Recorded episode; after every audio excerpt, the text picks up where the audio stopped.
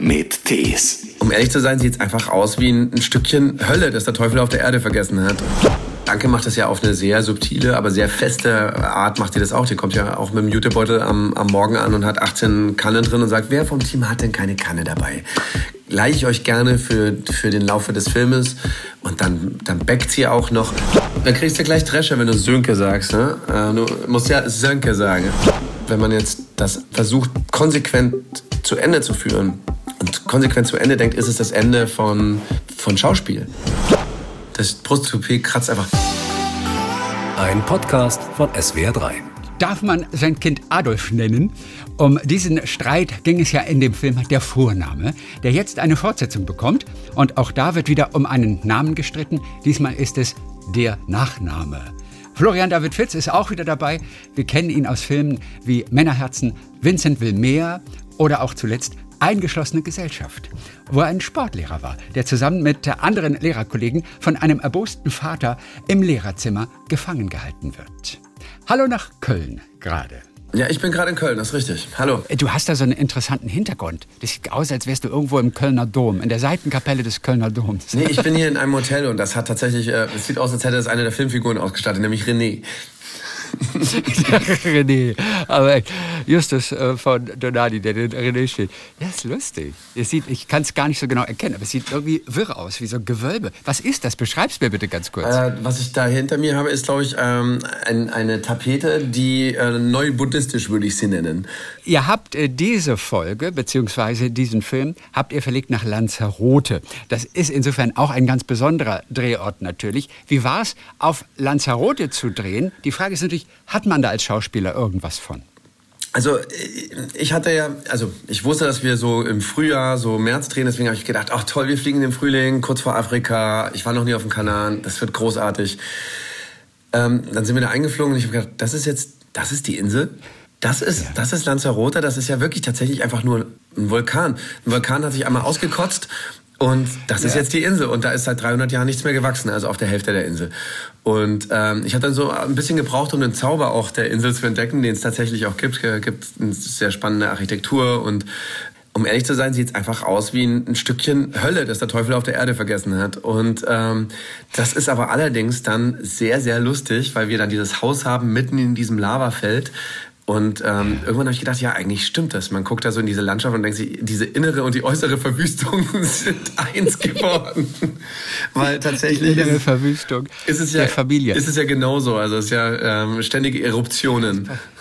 Fährt man da denn als Touristin? Also ich glaube, Surfer sind da ganz begeistert, weil es da halt irgendwie ordentlich windig ist. Ich glaube, das ist doch Lanzarote oder ist das Fuerteventura? Ich glaube, verwechsel ich diese beiden Inseln am Ende. Als alter Spanier, Fuerteventura heißt ja quasi stark windig. Es ist, glaube ich, eher Fuerteventura. Genau. Aber, okay, alles klar. Nee, also ich bin da tatsächlich eher so der mediterrane Typ und das ist ja nicht so richtig mediterran. Das ist doch dann erstaunlich, es ist ja viel wilder. Also mich hat die Landschaft nicht so eingefangen, tatsächlich. Warum fährt man da als Tourist hin, nach Lanzarote? Warum? Weil der Tourist an sich halt gerne möchte, dass es warm ist und dass es halt stabil warm. Ja, also wenn ich jetzt irgendwie nach Italien fahre im Dezember, dann regnet es halt da vielleicht genauso wie in Wanne-Eickel. Apokalyptische Landschaft auf jeden Fall. Dort entlang. Das ist ja unglaublich weit weg vom Festland. Ich glaube, 1000 Kilometer vom spanischen Festland entfernt. Ach, vom spanischen, aber vom afrikanischen ist es überhaupt nicht weit weg. Fühlt sich eher spanisch an oder afrikanisch? Schon spanisch, oder? Ja, auch eigenartig. Also wenn man Spanisch spricht, hört man, dass alle einen Akzent haben, der eigentlich südamerikanisch ist. Also es ist ganz eigenartig, Also die klingen gar nicht wie Festlandspanier. Und Afrika ist ja so dermaßen um die Ecke, dass du ja auch dauernd den Sahara-Sturm, du hast dauernd diesen Sahara-Sand am Himmel und im Garten und überall hängen. Aber das hatten wir ja mittlerweile in Europa auch. Also letztes Jahr hatten wir ja auch überall die gelben Autos. Inwiefern war das teilweise ein Problem für die Filmproduktion? Also ich denke mal nur an die Technik und an die Kameras, wenn da der Sand rüberweht. Und manchmal stürmt es ja schon ein paar Tage da mächtig. Das war eher ein visuelles Ding, dass natürlich dann der Himmel eher so dreckig gelb aussieht. Das war, glaube ich, gar nicht so das Problem. Aber der Wind windet tatsächlich die ganze Zeit. Ich bin überrascht, dass wir eigentlich gar nicht viel nachvertonen mussten, weil es hat wahnsinnig gewindet die ganze Zeit. Und wir sind da schon immer so locker flockig in den Sommerklamotten und das war dann teilweise doch dann schon auch frisch. Du bist ja nun auch Regisseur und Drehbuchautor. Inwiefern mag man diesen gelben Himmel dann behalten?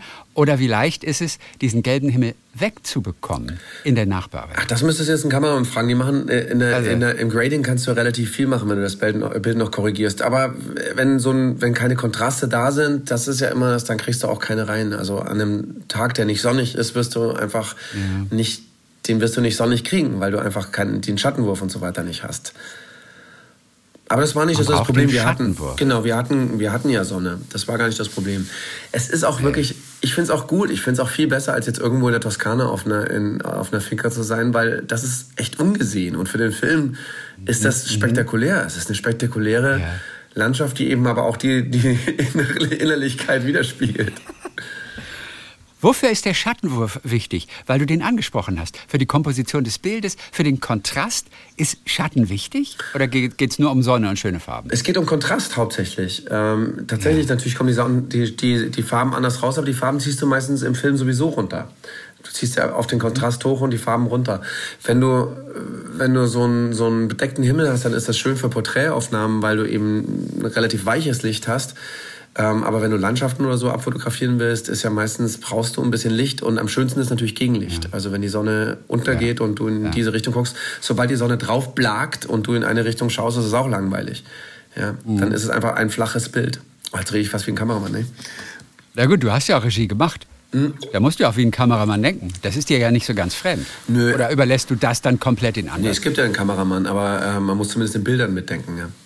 Ein außergewöhnliches, besonderes Setting auf jeden Fall für diese, irgendwie auch ganz normale Familie. Ja, auch wenn leider. Sie alle ein bisschen... Also, ich weiß nicht, was du sonst für eine Familie hast. Für mich war das alles total normal. Nein. Habt ihr große Familie eigentlich? Ich persönlich, ja. Ich persönlich habe schon eine größere Familie, ja. Also du bist wieder der Thomas, den wir ja auch in den Vornamen schon kennengelernt haben. Er wollte sein Kind Adolf nennen. Und in der Zwischenzeit ist ein bisschen was passiert. Das Kind, das dann letztendlich gekommen ist, heißt Paula und ist 1,5 Jahre alt. Seitdem gehen aber auch die Probleme in der Ehe so ein bisschen los. Und dann bist du auch noch eifersüchtig auf den Stiefbruder, den adoptierten Bruder, der die Mutter plötzlich heiratet. Einfach wieder so eine schöne Rolle, wo du auch so viele Emotionen durchgehen kannst, und du kannst eifersüchtig sein und du kannst sauer sein und du kannst bekifft sein durch ein paar Haschkekse, das können wir, glaube ich, verraten. Die tauchen ja auch wirklich relativ früh auf. Welche Szene, eure Dreharbeiten liegen ein bisschen schon zurück jetzt wieder, welche Szene hat dir besonders viel Spaß gebracht, weil ihr etwas entwickelt habt, weil vielleicht auch etwas entstanden ist, eine kleine Nuance, die so im Buch nicht drin war? Ach so, das gibt's dauernd. Also ich glaube, mir machen am meisten die Szenen Spaß und witzigerweise auch zum Gucken. Und dazu muss man sagen, dass das traut sich Sönke. Sönke traut sich dann auch, Einstellungen mit 5 Schauspielern stehen zu lassen und nicht zu schneiden. Weil sie rhythmisch anscheinend schon so gut funktionieren für ihn, dass man nicht mehr eingreifen muss. Und das war beim Vornamen haben wir das ja tatsächlich auch gemacht. Ich glaube, das zentrale Stück beim Vornamen waren 2 Kreisfahrten, wo gar nicht viel geschnitten wurde. Also normalerweise, dem geneigten Zuschauer sei gesagt, schneidet man ja immer relativ viel hin und her, um auch halt die Sätze zu verdeutlichen und so. Ein bisschen dichter dran, dann wieder der andere etwas weiter weg, dann wieder alle 4 zusammen, dann wieder nur auf einen. Das dauert oft nur ein paar Sekunden und dann wird direkt umgeschnitten. Genau, und da halt auch den Rhythmus zu bestimmen. Und jetzt hast du da aber am Tisch so viele Viecher an Schauspielern, die so ein Rhythmusgefühl auch haben, dass du das anscheinend dann halt relativ gut stehen lassen kannst. Und die Szenen haben mir tatsächlich am meisten Spaß gemacht. Also diese richtigen Ensemble-Szenen, wo die ganze Familie am Tisch sitzt und irgendwie eine Leiche nach der anderen aus dem Keller geholt wird. Dein Kostüm war auf jeden Fall etwas angenehmer als bei Eingeschlossene Gesellschaft, oder? Wochenlang im blauen Trainingsanzug, das war nicht dein Lieblingskostüm. Nein, es war vor allem da in Köln sehr heiß. Also bei der Eingeschlossenen Gesellschaft hat es, glaube ich, 45 Grad gehabt in diesem Raum. Und dann, aber ich hatte noch die besten, weil ich habe ja dann einfach knallhart die Schuhe ausgezogen oder die Hose hochgezogen. Ich habe Anke einfach nicht beneidet, weil die hat einfach knallhart ihre Wollstrumpfhosen angelassen. Die hatte Stiefel, Wollstrumpfhosen, Wollkostüm und eine Perücke auf. Und eine Perücke, oder? Und hat nicht geschwitzt, einfach weil sie das Kraft ihres Willens verhindern kann, weil sie einfach so viel, das kann sie einfach, wie sie so viele Dinge einfach kann. Mir ist nicht heiß und dann ist sie einfach nicht heiß. Ist ja auch ein bisschen anstrengend mit ihr manchmal, ne? Jetzt bin ich ja auch schon so derjenige, der halt jedem mehr oder weniger seine Pappbücher aus der Hand schlägt am Set und sagt, wir sind alle Umweltschweine. Und Anke macht das ja auf eine sehr subtile, aber sehr feste Art, macht ihr das auch. Die kommt ja auch mit dem Jutebeutel am Morgen an und hat 18 Kannen drin und sagt, wer vom Team hat denn keine Kanne dabei? Leihe ich euch gerne für den Laufe des Filmes. Und dann backt sie auch noch und dann weiß nicht, was sie zu Hause alles wuppt, also ziemlich viel. Und dann kennt sie auch am ersten Tag, hat sie sich hingesetzt und hat das gesamte Booklet auswendig gelernt und kennt jeden mit Vornamen, wo ich schon mal froh bin, wenn ich irgendwie meine besten Freundinnen bei Vornamen kenne. Also das, und dann kriege ich irgendwann so einen Anfall, weil ich sage, was machst du eigentlich noch? Was machst du? Setzt du dich zu Hause hin, lernst die Namen auswendig und dann kriegt jeder noch eine Geburtstagskarte, wenn sie Geburtstag haben. Also, wo ich denke, was machst du denn sonst noch außerdem mit deinem Leben? Wie schaffst du das alles? Ja. Also sie schafft es, indem sie nicht schläft. Verstehst du? Indem sie ganz wenig schläft. Ein bisschen wie Till Schweiger, der auch mal nur 2 Stunden pro Nacht schläft, über Monate hinweg. Also sagt er auch. Ja, siehst du, da sind wir. Ich schlafe sehr gerne. Welches Kostüm in deinem Leben war noch unbequemer als wochenlang in Kunstfasern und Brusttoupet? Du hattest auch noch ein Brusttoupet. Schwitzt man da bei dem Brusttoupet? Nee, das juckt. 45 Grad und Brusttoupet? Das kratzt einfach. Das kratzt nur. Das Brusttoupet kratzt einfach. Was war... Naja, ich glaube, das Unkomfortabelste war bei der Vermessung der Welt das historische Kostüm mit den historischen Unterhosen, mit den historischen Schuhen, mit dem dicken, wattierten Mantel, dem Hut, der Perücke und dann einer kompletten Altersmaske drauf. Das war wahrscheinlich das Unkomfortabelste. Da hat sich dann das Wasser in meiner künstlichen Nase, hat sich dann sowieso in so einer Trompete das Kondenswasser gesammelt und musste man dann irgendwann diese Nase auswringen am Ende des Abends. Der Nachname an sich, und das wird ja auch thematisiert, ist ja durchaus wichtig. Wer nimmt wessen Nachnamen an und was bedeutet das eigentlich? Dein Nachname Fitz, wo kommt dieser Name her? Was weißt du? Fitz. Der klingt kurz. Kurz und Fitz. Ich habe das irgendwann, also mein Fitz. Vater hat sich da sehr damit auseinandergesetzt. Also, pass auf, das ist original. Die meisten Leute kennen den ja aus Irland oder aus Schottland, weißt du? Fitzpatrick, genau. Fitzgerald, genau. Das sind so Nachnamen. Ja, Fitzgerald, Fitzpatrick. Genau, und da ist auch schon der Hinweis, was der Name ist. Das ist eigentlich ein Zusatz zu einem Nachnamen und Fitz kommt... und aus dem Normannischen, weil die Normannen hatten Großbritannien und so weiter hier erobert und da heißt es Fils, also Sohn. Es kommt eigentlich aus dem Französischen, Fils. Genau, aus Fils. Normannischen. Und das heißt eigentlich, Fitzpatrick heißt eigentlich nur der Sohn von Patrick, aber eben nur die unehelichen Söhne von diesen Clans. Die hatten dann eben Fitzpatrick, die sind dann nicht Patrick, sondern Fitzpatrick und daher kommt das. Also es sind alles Bastarde, die Fitzens.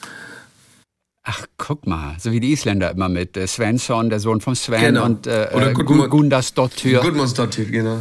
Das heißt, woher weißt du das? Durch einen Vater, der hat mal da recherchiert, hat sich immer auf die Suche gemacht. Ist ja nicht immer einfach, da wirklich etwas rauszufinden. Nee, der Vater hatte das, der hatte auch so ein, wir haben dann irgendwann Leute getroffen, die ein Weingut hatten und die hießen auch Fitz. Und dann stellte sich tatsächlich raus, dass wir mit denen verwandt sind. Und die hatten nämlich so einen großen Stammbaum und auf dem Stammbaum war dann meine Familie auch mit drauf. Und das nein. Ja. Das ist ja aber als Bestimmung. Das ist kein Zufall, das ist Bestimmung. Bestimmung und das ist ein ganz tolles Weingut. In Deutschland ein Weingut. Bad Dürkheim, ja.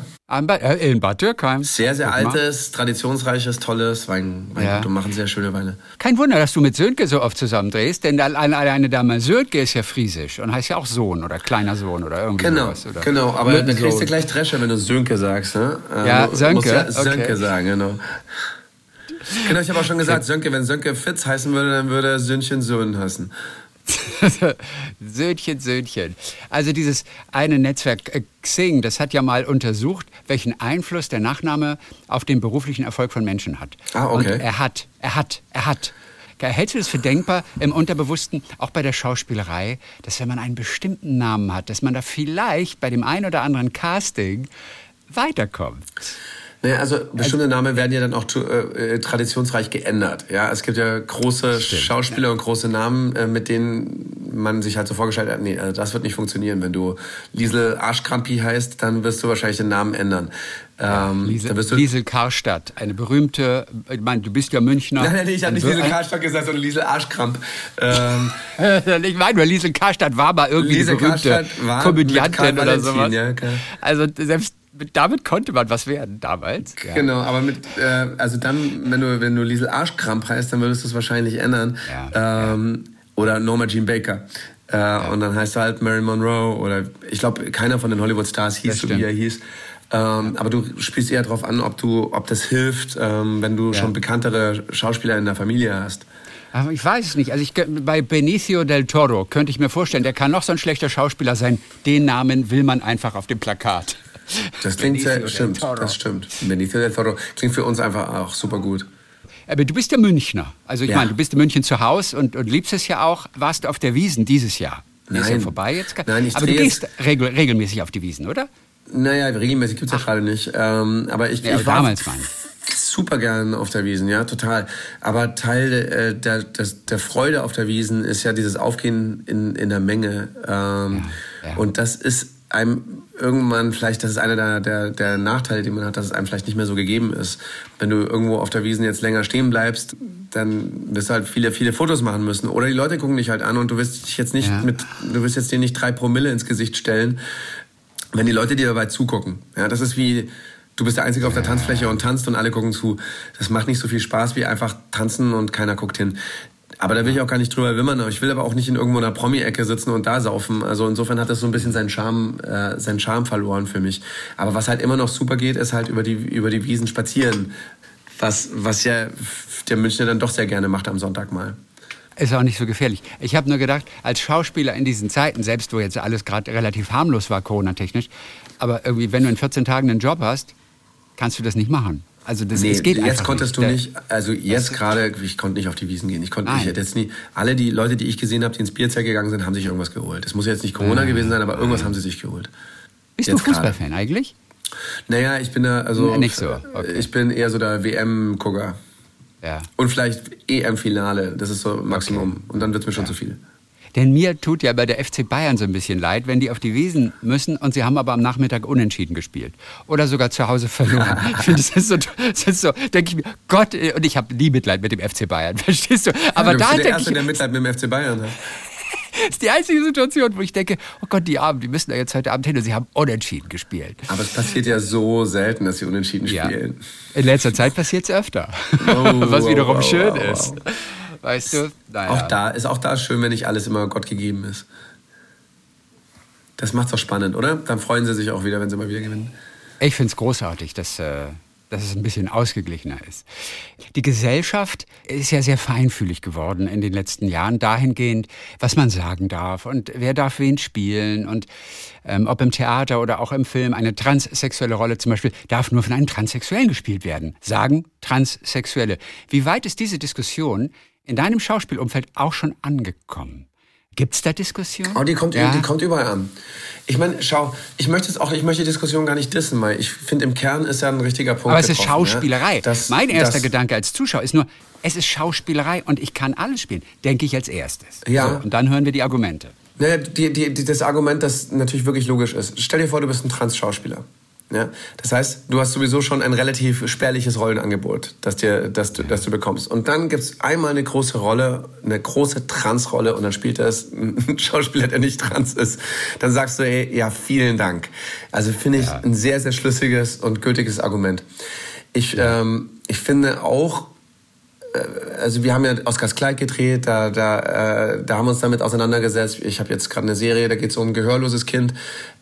Und natürlich macht man sich dann die Gedanken und sucht primär, zumal bei Kindern, suchst du ja schon nach der Realität, ja, weil die halt das ja mitbringen müssen als Person. Und das ist ja toll, was Personen da mitbringen können. Ich finde aber als zweites Argument gilt natürlich auch immer noch, wie gut passt jemand auf die Rolle und wie gut spielt jemand. Das ist leider halt auch immer noch ein Argument, ja. Also die würde ich ungern gegeneinander ausspielen wollen. Wenn ich jetzt sage, ey, wir haben aber kein gehörloses Kind gefunden, das so gut gespielt hat. Es ist immer noch Deutschland. Wir haben jetzt nicht eine unermessliche Quelle an tollen Schauspielkindern, ja. Dann finde ich es auch völlig okay zu sagen, hey, am Ende geht es auch darum, dass das Kind gut spielen kann. Das ist halt so, ja. Ja. Und klar, wenn man also den Gedanken dahinter verstehe ich und diese Sensibilität finde ich auch richtig. Was man nur aufpassen muss, wenn man jetzt das versucht, konsequent zu Ende zu führen und konsequent zu Ende denkt, ist es das Ende von Schauspiel. Weil jeder dann tatsächlich nur noch sein eigenes Leben darstellen soll. Und dann geht's mit Büchern ja weiter. Dann gibt's ja auch die Kritik an Büchern, wenn du sagst, naja, du darfst aber jetzt nicht über jemand anderen schreiben, über dich selber. Dann sage ich, gut, dann können wir die ganze Weltliteratur in die Tonne treten. Und ich finde ja, was wir machen und das Schönste mit an meinem Beruf ist ja, und das ist vielleicht auch die gesellschaftliche Aufgabe von dem Beruf, ist, dass wir Geschichten erzählen und dass wir die Leute für 90 Minuten oder länger in die Schuhe von anderen Leuten stecken. Ja, das, was ich als Schauspieler mache, in diese Schuhe reinzugehen und da ein paar Wochen drin zu laufen, das macht der Zuschauer später. Das heißt, sie leben plötzlich in dem Leben, weinen die Tränen von jemand anderen, lachen mit jemand anderen. Und das ist was, was uns einander näher bringt. Wenn ich jetzt nur noch Geschichten von mir selber erzählen darf, dann ist diese Möglichkeit weg. Dann muss jeder nämlich ein toller Autor sein, plötzlich, um tolle Geschichten zu erzählen. Und das ist halt einfach nicht so. Es gibt einfach Leute, die sind tolle Autoren. Nicht jede Autobiografie ist gleich automatisch große Kunst, verstehst du? Natürlich, total. Aber ich glaube, das strebt auch keiner an in seiner Totalität. Ich finde nur manchmal, wenn der Druck dann so hoch wird, dass du das Gefühl hast, es wird totalitär, dann würde ich auch sagen, Kinder, jetzt lass uns doch bitte offen bleiben. Ja. Habe ich dann ein sehr extremes Beispiel jetzt mit dem Transsexuellen angesprochen oder geht das schon ein paar Etagen tiefer, dass man sagt, nur Bisexuelle dürfen Bisexuelle spielen oder ein Homosexueller darf kein Bisexuellen spielen oder umgekehrt, vor allem ein Bisexuellen darf kein Homosexuellen spielen. Es gibt doch genug auch andere Schauspieler, die sich damit identifizieren.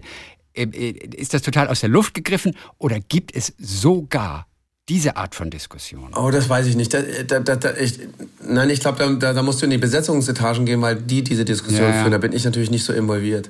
Ich meine, das wird viel offensichtlicher, glaube ich, geführt in der darf eine nicht schwarze Übersetzerin das Gedicht einer Schwarzen übersetzen. Also da haben wir es ja quasi. Wo ich sage, hey, da fragt doch die Poetin selber, ob sie das cool findet oder nicht. Und wenn sie sagt, hey, das ist eine coole Übersetzung, dann her damit, oder? Sofern sie es dann beurteilen kann, natürlich. Sofern sie es beurteilen kann. Das ist ja dann auch nicht mehr so ganz einfach. Florian David Fitz, im Kino wieder zu sehen, auch mit seinem großartigen Lächeln. Das, wie ich vorhin erst gelesen habe, Platz 4 der schönsten Promi-Lächeln in Deutschland wurde. Aber das hast du schon mitgekriegt. In welchem qualifizierten Medium hast du das denn gelesen? Weil es lustig ist. Hey, in der Zeitung mit den 4 Buchstaben. Verstehst du? Und es wurde ein Zahnexperte. Ich meine, nach Matthias Schweighöfer, Heidi Klum und Paulin Jaroschinski kommst direkt du. Das ist ja verrückt. Weil die Zähne so toll proportioniert sind. Guck mal, da hat die Zahnspange doch was geholfen. Hast du eine gehabt? Ja klar. Ich habe ganz schiefe Zähne gehabt. Guck mal ein paar Jahre zurück, dann siehst du, wie schief meine Zähne waren. Ach, hast du die erst in jüngster Zeit gehabt, die Zahnspange? Ja, in den letzten 10 Jahren auch? Nein, vor 15 Jahren oder so hatte ich die. 16 Jahren. Aber wie toll zu hören, dass es wirklich etwas bringt. Ja, siehst. Das bringt was. Ja. Es fällt allerdings auch auf, dass nicht alle Zähne perfekt gerade sind. Auch das wird positiv hervorgehoben. Ja. Verstehst du? Ja. Sonst sieht es total künstlich aus. Nee, denn das Gesamtbild ist stimmig. Sonst siehst du ja aus wie die Berliner Mauer auf der Ostseite. Florian David Fitz, also jetzt wieder im Kino zu sehen und er hat einen Film gerade schon angesprochen und da werden wir vielleicht im Dezember ja nochmal drüber schnacken, über Oscars Kleid. Ja. Mit einem ganz interessanten Thema, ganz offensichtlich, kommt dann im Dezember so eine Art Weihnachtsfilm auch, vielleicht hören wir uns dann wieder. Dann sagen wir erstmal Dankeschön für heute. Okay, ja, danke dir. Tschüss. Talk mit Tees.